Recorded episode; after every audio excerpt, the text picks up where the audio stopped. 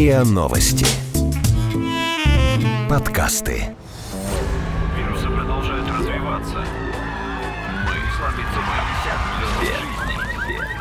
Мы, мы, все, все, мы, мы, все умрем.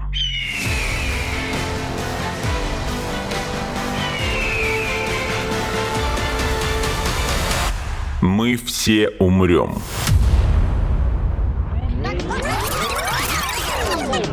Но это не точно.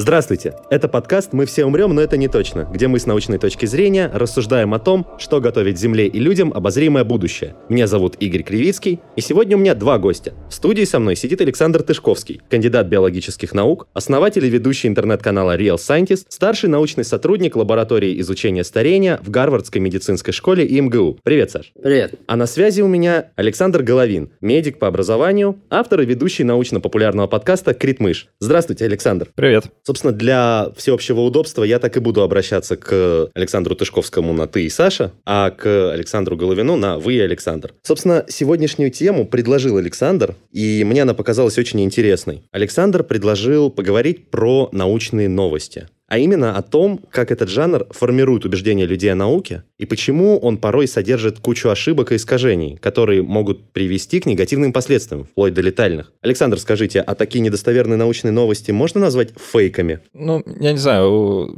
термина фейк-новость вообще какой-то такой очень э, характерный политический багаж, поэтому я бы не стал... Э, просто они могут вполне себе быть правдивыми, но, ну, то есть информация там может быть э, действительно релевантной. Не то, что какая-то выдумка, но просто то, как она подана, может негативно влиять на, в общем, все то, что вы сказали уже.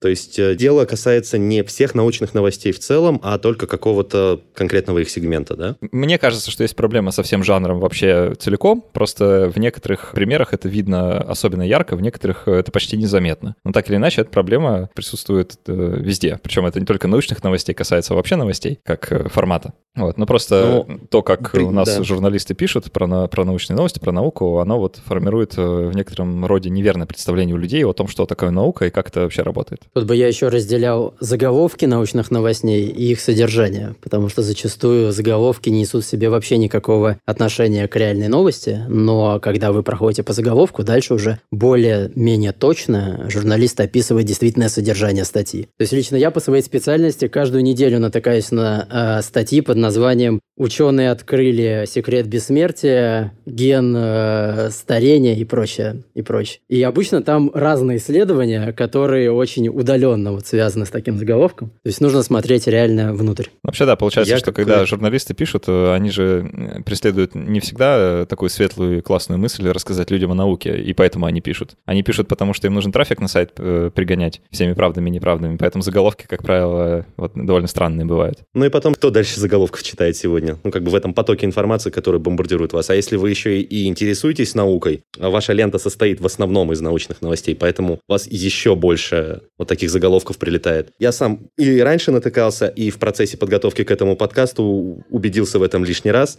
А, очень часто делают специально какой-то броский заголовок, который вроде бы понятен такому среднестатистическому обывателю, но при этом на самом деле не коррелирует либо со содержанием этой самой статьи, либо э, с наукой как таковой. Я бы прошелся по конкретным примерам, если вы не возражаете. И более того, предлагаю начать, собственно, с того примера, который рассматривал Александр а, недавно. Александр, вы выступали на какой-то конференции. Можете рассказать чуть поподробнее? А, да, я, я участвовал в международном журналистском форуме, он проходил в Казахстане. Это такой форум, посвященный противодействию э, экстремизму и роли СМИ в противодействии экстремизму. И там довольно много было разговоров про медиаграмотность, и, собственно, в связи с чем я там и выступал. Я рассказывал вот как раз э, примерно о теме нашей сегодняшней беседы. И я начинал свое выступление как раз э, с такого примера, что действительно в том, что касается сообщения о прививках, я вообще новостей о прививках, когда это была горячая тема, там, году в 2007-2008, часто можно было увидеть э, заголовки статей, которые вроде бы намекают на то, что есть связь между э, прививками и аутизмом, то есть у, у детей, да, понятное дело, вроде бы намекают, э, а с другой стороны, если начать эту новость читать, то практически сразу выясняется, что такой связи нет, и, собственно, об этом и статья. А так как мы с вами установили, что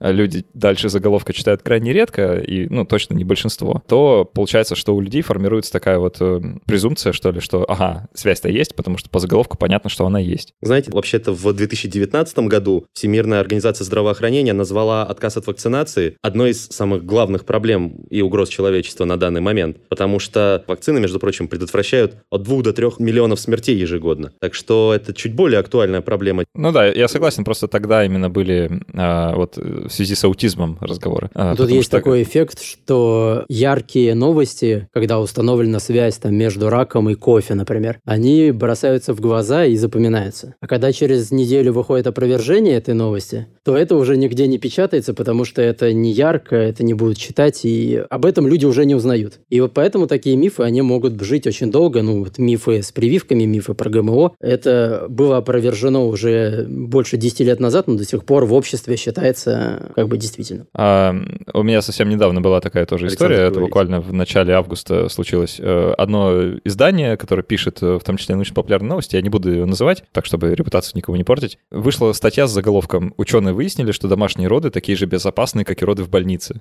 Я, естественно, на эту новость наткнулся просто случайно, ну, буквально в ленте социальных сетей, и ну, меня прям вот так вот подожгло, что называется. Я попытался разобраться, что действительно такие же безопасные. Задал себе этот вопрос. Ну и, конечно, если начинать копать, то быстро выясняется, что журналисты явно что-то не так поняли. Ну, недостаточно хорошо просто поработали, недостаточно качественно перевели зарубежный материал, не прочитали первоисточник. И в итоге по факту оказывается, что там куча оговорок, да, про безопасные роды дома, такие же безопасные, как в больнице. А, касается только женщин там со здоровой беременностью, с нормально протекающими вообще всеми процессами, и при этом в присутствии а, акушерки с соответствующим образованием. То есть, ну, совсем не то же самое, что домашние роды. Было показано только на мышах. Не, не, все-таки на, на живых беременных женщинах, но тем не менее. Ну, то есть в заголовке было вынесено утверждение, которое по факту работает с огромной кучей оговорок, да, да, да. которые были в статье. Сплошь да. рядом. Это самая частая проблема, потому что даже ученые на самом деле, когда мы выпускаем какую-то статью, чаще всего результаты, которые мы получаем, это они получены на очень конкретной узкой модели. И насколько мы можем их обобщить, это вопрос, на который вообще нет ответа. Вот То я, есть... кстати, буквально сегодня наткнулся в процессе подготовки на статью, которая вышла с заголовком в наших СМИ «Экстази помогает бороться с алкоголизмом» заявили наркологи. А не сказано, какие наркологи, откуда, насколько эффективно помогает и так далее. В итоге оказалось, когда я прочитал эту статью, что в выборке участвовало всего 11 человек, и проверяли их э, тем, что параллельно с обычной антиалкогольной терапией им давали еще МДМА. А, во-первых, крайне маленькая выборка, во-вторых, результаты смазаны, поскольку параллельно проводилось традиционное лечение, и непонятно на самом деле, действительно ли это результат новой терапии или все-таки это эффективность старой терапии. И в-третьих, это действие происходило в Великобритании, поэтому можно без всяких хихонек сказать, что это сделали британские ученые. И как бы тут смех смехом, но сам, сам факт того, что словосочетание «британские ученые» — это мем, который обозначает абсурдность заявления, по крайней мере, в обычного потребителя информации, сам факт существования такого словосочетания, мне кажется, показывает одну из негативных ролей таких научных новостей, о которых мы сегодня говорим. А, ну, могу я вот кратко прокомментировать, просто мне кажется важно а, да, конечно. не перегибать и в другую сторону, потому что э, вот мой основной тезис в том, что научные новости, они искажают представление о науке. Это сделал даже не в конкретных э, э, отдельных, ну, не знаю, утверждениях, да, вот в случае вот с этим данным заголовком, что амфетамины помогали бороться с алкоголизмом, да, это заявили наркологи, заголовок, конечно, не отражает саму суть, потому что, да, он технически правильный, но, вероятно, если начать копать вот в эту сторону, я не не знаю, я просто предполагаю, что окажется, что это пилотное исследование, которое началось там совсем недавно, что на него крайне сложно было получить разрешение у соответствующих органов, и что, скорее всего, небольшая выборка связана не с нежеланием ученых ее набрать, да, а просто с банальной невозможностью, mm-hmm. и что все это там предварительные результаты, или, ну, в общем, как-то так, да, что это все завязано на какую-то внутреннюю работу науки как института, а не только на вот просто, что это плохое исследование. Это один момент, да. И другой момент, что может оказаться и наоборот, что действительно можно было бы провести хорошее качественные исследования, но почему-то этого не сделали. Но мне кажется, это не тот случай. Вот такое часто происходит, знаете, с э, статьями на русском языке, я научными статьями на русском языке, которые российские ученые публиковали там в каком-то сибирском журнале, и где описывают э, чудодейственные свойства янтарной кислоты и как она лечит все болезни, вот что-то такое. Там тоже можно увидеть, что 11 человек, но вот им-то ничего не мешало взять больше. Мы все умрем.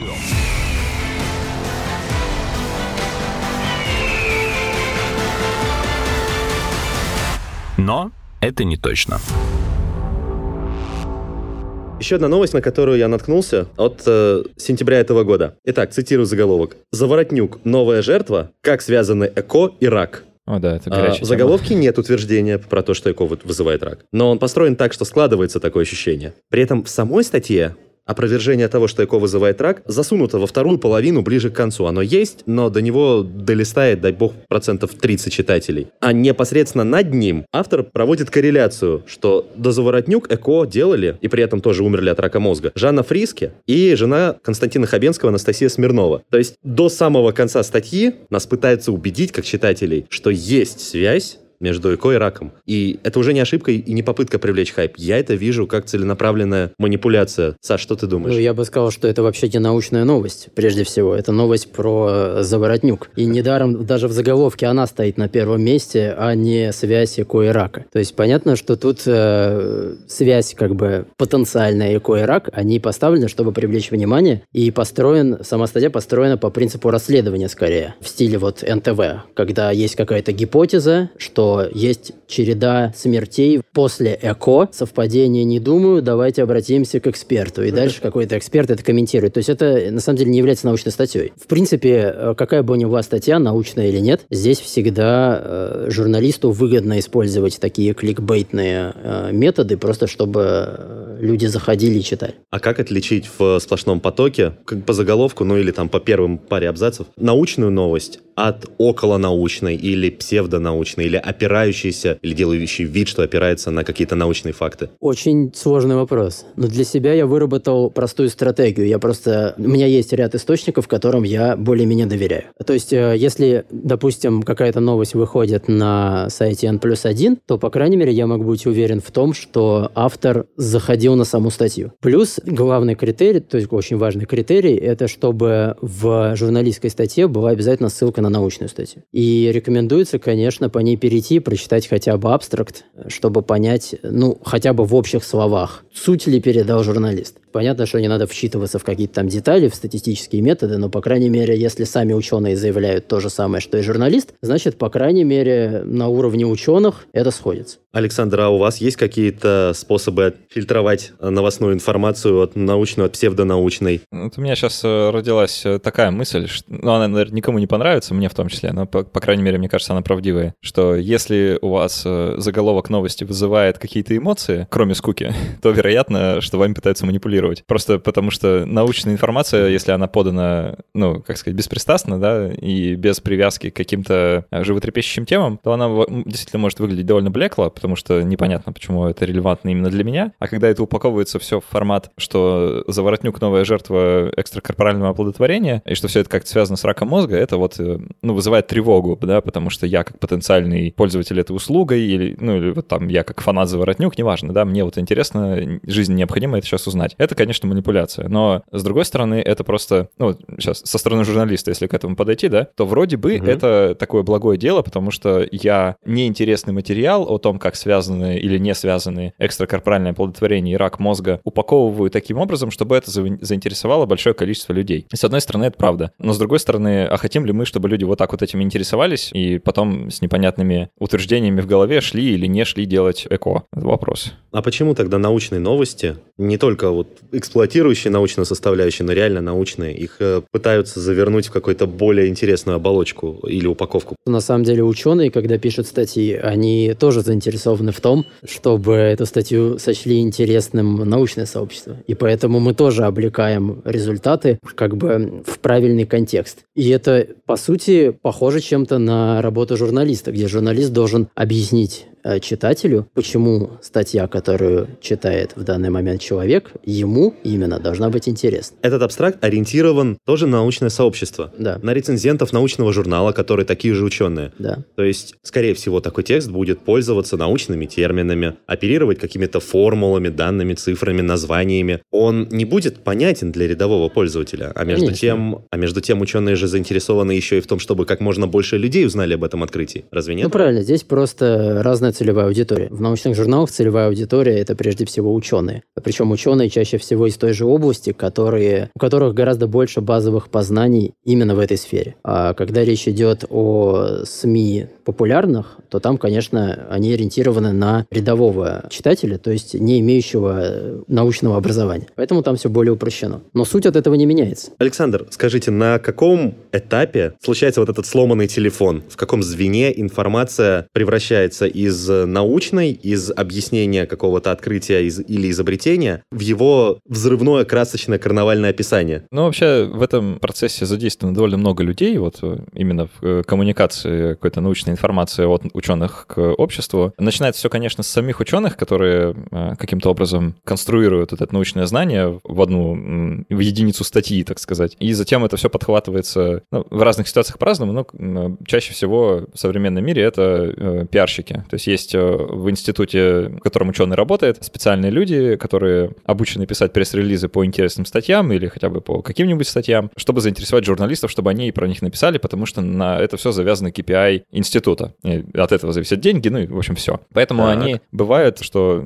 пиарщики действительно, ну, хорошо пишут. Правда, это талантливые люди во многом, которые э, делают очень непростую работу. А делать э, интересным то, что многим не интересно. Вот. Но иногда они перебарщивают, что, в общем-то, ну, понятно, потому что у них есть э, давление вот такое, да, это делать. Потом следующее звено — это, конечно, журналист, который это все читает, да, и дай бог он читает первоисточник, а не просто пресс-релиз, который, в котором пиарщики уже что-то напридумывали. Вот. Журналисты тоже, ну, люди заинтересованные не только в науке, да, они, у них там есть редактор, который над ними стоит, и который хочет, чтобы вот было как-то одним образом. Они, возможно, хотели бы другим образом, читатель вообще хочет третьим, и все это приводится в какое-то соответствие, и в итоге мы видим вот эти кликбейтные заголовки, которые наблюдаем в своих лентах. А, и самое последнее звено — это, конечно, читатель, который тоже со своими приходит, со своей историей, да, к этой статье, и со своими проблемами, со своими представлениями, со всем своим. Каждый уникальный, и сложно вообще представить, что там человека в голове сложится, когда он это прочитает. А потом и еще абсолютно... он распространять начинает в социальных сетях, например, или среди друзей. Эту да, новость, да, конечно. которую он не так и, понял, и, вот и вы... приписывает ей при этом э, в комментарии к своему посту свое ее восприятие и понимание, чем дополнительно искажает, так? Да, вы потом в разговорах с друзьями постоянно слышите, а вы слышали, что ученые доказали, там, что кофе вызывает рак. И приходится очень крепко бить себя вот ладонью по лицу, чтобы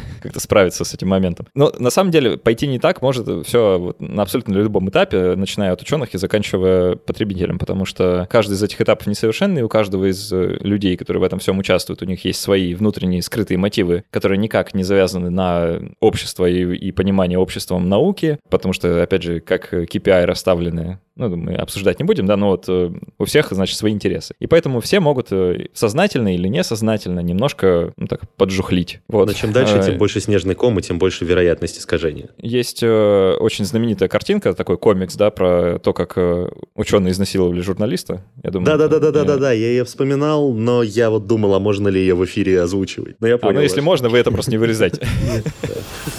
Мы все умрем.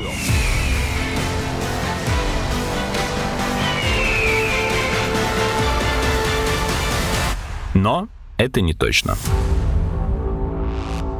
Ну, сейчас, э, коли уж Александр коснулся ученых и тоже их вписал в этот список недоброкачественных людей, я буду выступлю в качестве адвоката. Я с Александром в чем-то соглашусь, в чем-то нет. То есть, э, с одной стороны, на самом деле, вот это часто не обсуждается, но научная статья, она не вся состоит из результатов, полученных научным методом. В смысле? А сейчас объясню. Значит, в любой научной статье есть а, несколько секций. И на самом деле вот секция, полученная именно научным методом, эмпирическим, это секция результаты. Вот там абсолютно, чаще всего, абсолютно сухо, с цифрами, э, с правильным там статистикой, с картинками показаны именно результаты, которые получили эти ученые в этой статье. Но помимо секции результатов, в статье еще есть секция обсуждения, discussion, где в дальнейшем ученые интерпретируют свои результаты. А интерпретация любая, а, даже если вы очень разбираетесь в теме, это в любом случае допущение. Я приведу пример. А, вы показали, что а, на мышах,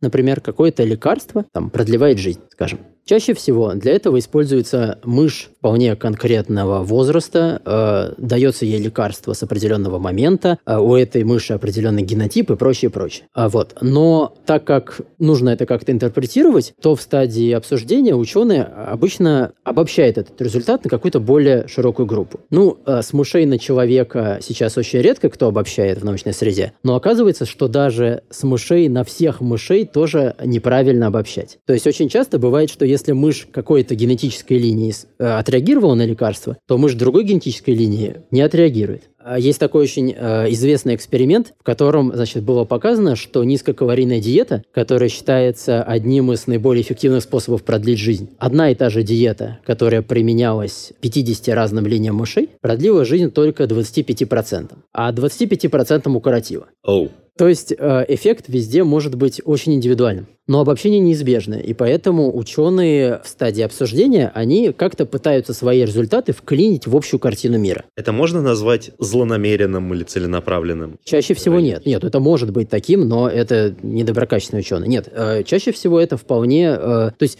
это допущение, которого нельзя избежать. Если мы получили какие-то результаты, нам нужно объяснить, в том числе научному сообществу, что они значат. Но это объяснение оно получается не эмпирическим путем, а путем размышлений, выводов и прочее. То есть, по сути, там ученый в каком-то смысле философствует. И в дальнейшем может оказаться, что лекарство сработало совсем не потому, почему думают ученые. Я просто позволю себе тоже немножко вклиниться вот в это рассуждение. А, на самом деле прекрасно, потому что я, я тоже э, целиком полностью поддерживаю, что вот этот процесс описания тех фактов, э, тех данных, которые ученые получили, это как раз и есть научный процесс, по большей части, потому что да. действительно данные сами по себе это просто данные, они ничего не значат. А наука, да, это вот как раз то, что это объяснение данных. И то, тот нарратив, тот э, сюжет, который мы им придумываем, да, то есть вот что, как мы объясняем полученный результат. Это и есть научный факт. И то, как э, ученые его формулируют, он может быть э, ну, по- по-разному, да, происходить. В разных науках тоже все сильно отличается. Это как раз, наверное, тот момент, где с нами не согласится Александр Панчин, который тоже в, в данном э, подкасте участвовал раньше, да, что вот он, когда, если бы он услышал, что там, про ученых как философов сейчас обобщают, то он, наверное, расстроился бы. Но я вот считаю, что это действительно правдивая модель. Поработав в лаборатории тоже какое-то время и посмотрев изнутри, как э, э все вот это происходит, и сам тоже, когда эксперименты ставил, действительно, сами данные, они, по сути, ну, это, конечно, важно, да, и ты на них опираешься в своих рассуждениях, как на какие-то аргументы, но сама наука, она рождается вот непосредственно в обсуждении и в том, как э, мы друг другу объясняем полученный результат. Да, э, но теперь со стороны, значит, защиты науки я еще добавлю, что вот дальше есть большое отличие от журналистики и науки. Оно заключается в том, что в науке есть внутренний контроль. То есть, когда ученый написал статью, получил какие-то результаты каким-то определенным методом, который полностью расписан в статье, дальше сделал какие-то выводы, эта статья направляется в журнал. Но перед тем, как выйти, она обязательно подвергается рецензии со стороны ученых, причем именно э, в той области, в которой написана статья.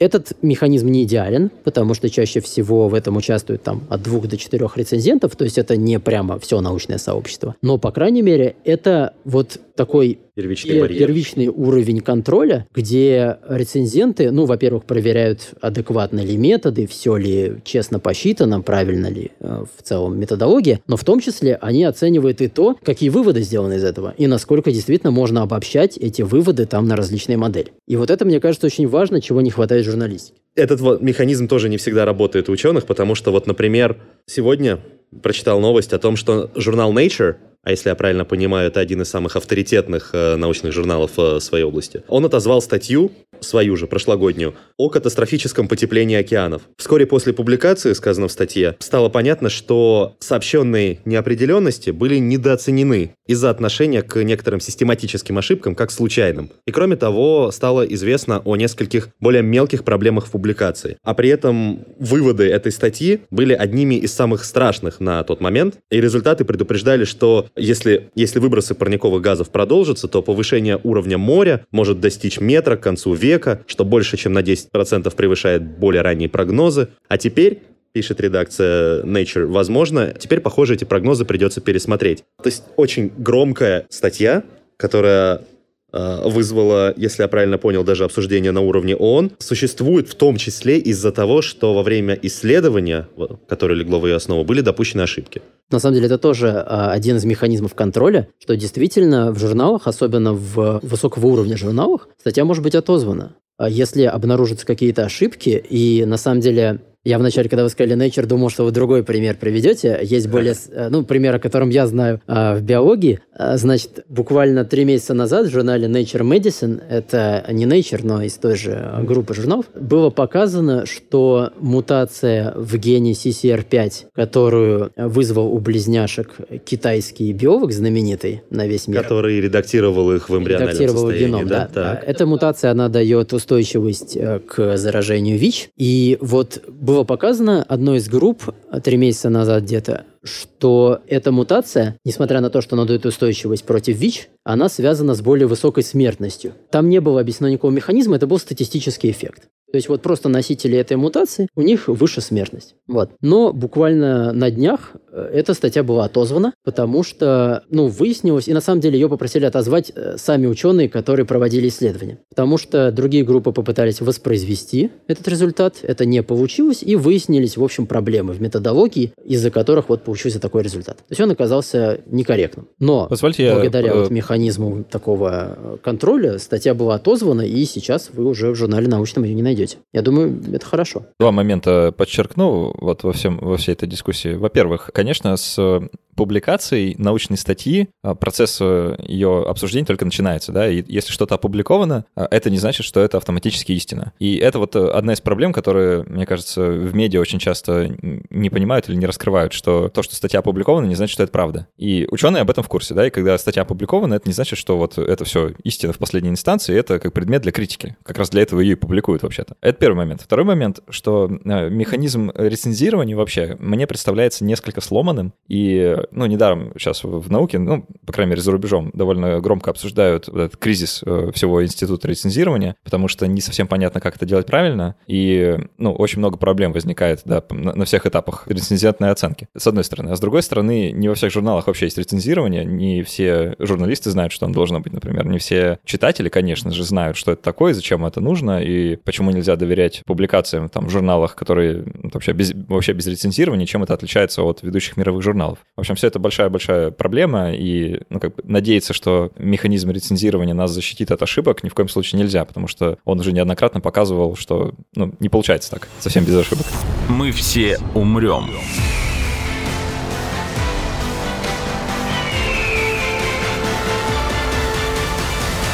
Но это не точно. Новость вышла. Даже если ее потом отозвали, она какое-то время была опубликована, она какое-то время была в доступе, она успела вызвать резонанс, люди успели ее прочитать, и даже если потом было опровержение, оно, во-первых, может не иметь такой широкой огласки, как изначальная новость, а во-вторых, все равно уже появились люди, которые в это верят, в то ошибочное изначальное исследование. А это может привести к последствиям. Помимо тех последствий, которые мы упомянули, когда говорили про антипрививочников, есть ли у вас идеи или примеры, как может злонамеренная ли, случайная ли, но все равно ошибочная или псевдонаучная новость разойтись такими кругами по воде, которые будут непредсказуемы, неприятны, может даже опасны. Вот у меня есть пример э, довольно свежий, опять же. Недавно вышла очень интересная статья о том, что, значит, ученые проверили 10 недавно разработанных лекарств против рака, которые создавались против конкретных мишеней в клетке. И в этой статье было показано, что эти 10 лекарств, они действуют совсем не на те мишени, против которых они создавались. Обычно как это происходит? То есть э, ищется какой-то маркер, который отличает раковую клетку от здоровой. И против данного маркера производится лекарство. И вот эти 10 лекарств, они производились против неких маркеров, но оказалось, что на самом деле маркеры, против которых они создавались, они, в общем, к раковой клетке никак и не относятся. При этом лекарства на самом деле работают. Просто в действительности оказалось, что они работают совсем не против тех мишеней, против которых они создавались. Вот. Э, интересная статья э, сама по себе, но, в общем, некоторые э, журналы стали трактовать ее по-своему, и заголовки были в стиле вот «ученые доказали, что лекарство от рака не работает». Вау. Что-то они взяли из э, реальной правда. новости. Да, э, но упустили важную часть. То есть они не работают против тех мишеней, против которых создавались. Но в целом они все равно работают. Вот. Но прочитав этот заголовок, создается ощущение, что вообще против рака лекарства не работают. Это все заговор каких-нибудь корпораций, ну и так далее, и так далее. То есть, э, прочитав эту новость, люди реально могут перестать искать помощи врачебной в случае рака. И искать какие-то альтернативные способы э, медицины. Ну, таким образом, это реально может нанести, в общем, вред здоровью. Так, то есть пример раз – дискредитация науки в целом и медицины в частности. Пункт два – порождение мифов и опасных стереотипов. Мне кажется, некоторые научные новости, псевдонаучные новости точнее, могут привести даже к панике, прям в буквальном смысле. Даже не только мое мнение, честно говоря. Вот, например, не так давно была статья, которая вышла с очень простым, очень запоминающимся заголовком «В октябре астероид уничтожит Землю». У меня такие новости регулярно мелькают в моей ленте, потому что практически каждый маломальско близко пролетающий от Земли астероид э, многие журналисты и СМИ пытаются обозначить как потенциально для нас смертельный. Но конкретно на эту новость, конкретно с этим заголовком, подали в суд. Эксперт в области космонавтики Виталий Егоров подал заявление в прокуратуру с просьбой проверить этот новостной выпуск а, на наличие недостоверной информации. По его словам, такая новость способствует распространению панических настроений в обществе, что может иметь социальные последствия. Телеканал ссылается на неназванных астрономов, но в действительности никакие астрономы не обещали падение астероида на Землю в октябре. И это утверждение чистая выдумка. И мне кажется, в его словах есть зерно логики. Ну, я склонен согласиться, что действительно а, такие заголовки, они могут э, дискредитировать, что ли, в каком-то смысле СМИ и науку. А, я вот тоже соглашусь, наверное, с Сашей, э, с его выводами о том, что, э, особенно в том, что касается медицины, да, вот э, наличие вообще самих научных новостей как жанра и наше их потребление, порой такое бездумное, оно может приводить к тому, что мы перестаем вообще доверять науке и медицине и перестаем на нее ориентироваться как на, на, на что-то понятное и полезное. Потому что сегодня в СМИ написали, что кофе вызывает рак, послезавтра написали, что не вызывает рак, потом написали, что ЭКО вызывает рак, потом напишут, что не вызывает. В общем, и все это создает впечатление, может, по крайней мере, такое создавать, что ученые понятия не имеют вообще, что они делают, что они творят какую-то несусветную ерунду, сами ничего не понимают, э, что это все делается за бешеные государственные деньги, мы за это все платим, результат не получаем, да еще они нас путают постоянно. И вот из-за таких настроений люди могут просто в следующий раз, когда им там нужно будет проголосовать или принять какое-то решение, ну, такое общественно значимое, или, не знаю, э, выйти куда-нибудь с каким-то требованием, да, э, что-то сделать, они просто не встанут на на сторону научно обоснованной позиции. И таким образом, ну, э, мы вот некоторые так предполагаем, что, наверное, это не самый лучший выбор будет. Александр и Саша, скажите мне тогда, как же хотя бы на личном уровне, вряд ли мы можем повлиять на институциональный, поэтому как мы можем э, проверять научные новости и минимизировать э, возможное распространение ошибочных, фейковых э, и потенциально опасных каких-то новостей? Ну, я, наверное, дам э, совет довольно простой, но лично для себя ничего лучше я не нашел. А совет такой, просто относиться скептически. Причем не только к научным новостям, а в целом к информации, которая поступает к нам э, изо всех рупоров со всех сторон, проверять ее самим. Если вы услышали какую-то яркую новость о том, что ученые что-то открыли, ну, во-первых, обратитесь к источнику, посмотрите на саму статью, заявлено ли там это, э, хороший ли это журнал, постарайтесь еще, там, если остались все равно сомнения, лучше э, погуглить банально на эту же тему какие-то другие новости, укладывается ли это в целом ту область, в которой она была сделана. Ну, в общем, не доверять первыми, что вы услышите и прочтете. Александр? На самом деле, э, тут добавить э, практически нечего. Это действительно вот то самое единственное, что, что стоит научиться делать. Вообще, овладеть э, самой главной компетенцией вот нового века нужно. И это спасет от очень многих проблем, включая ту, которую мы сегодня обсуждали. Нужно научиться проверять информацию. Правда. Это единственное, что нужно научиться делать. Нужно научиться самостоятельно искать первоисточник, самостоятельно разбираться и углубляться. Нужно разобраться, каким источником можно верить, каким можно с натяжкой, каким вообще нельзя. Нужно понимать, откуда информация берется, кто ее пишет, и уметь себе задавать вопрос, зачем ее написали, да, кто, кто это написал, с какой целью, э, чего он хотел этим добиться. Нужно понимать, что все это делают люди, да, что люди постоянно-постоянно ошибаются на каждом шагу, что все это не просто спустилось откуда-то с небес в виде истины, которую, значит, вот нам сейчас сообщили с экранов наших смартфонов, а что все это вот э, откуда-то взялось. И постоянно задавать себе вопрос, э, правильно ли я все понял, или здесь есть что-то еще, что от меня хотят скрыть или, возможно, просто не сообщили. Э, поэтому, да, нужно воздерживаться от скоропостижных суждений, нужно относиться скептично, нужно уметь проверять информацию. Если не умеете, нужно учиться. Очень срочно. Причем это вот жизненно необходимо. Ну, в общем, самолично проводить какой-то небольшой, но research, и как в том меме говорить себе, знаете ли, я сам своего рода ученый, и таким образом верифицировать информацию. Я бы от себя добавил, что нужно местами пытаться подавлять эмоциональную составляющую, включать рацио. Большое спасибо, Александр, что приняли участие сегодня в этом подкасте. Спасибо вам. И большое спасибо тебе, Саша, что пришел сегодня и тоже принял участие. Спасибо, спасибо за интересную дискуссию. Мне тоже было очень интересно, спасибо. Это был подкаст «Мы все умрем, но это не точно». Подписывайтесь на наш подкаст на сайте ria.ru, в приложениях подкаст, Web Store и CastBox. Заходите, смотрите в Инстаграм ria, нижнее подчеркивание подкаст и присылайте свои вопросы на подкаст собакариан.ру.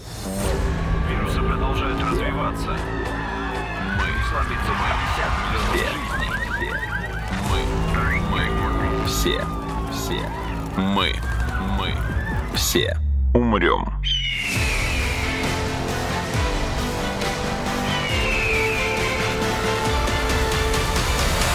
Мы все умрем.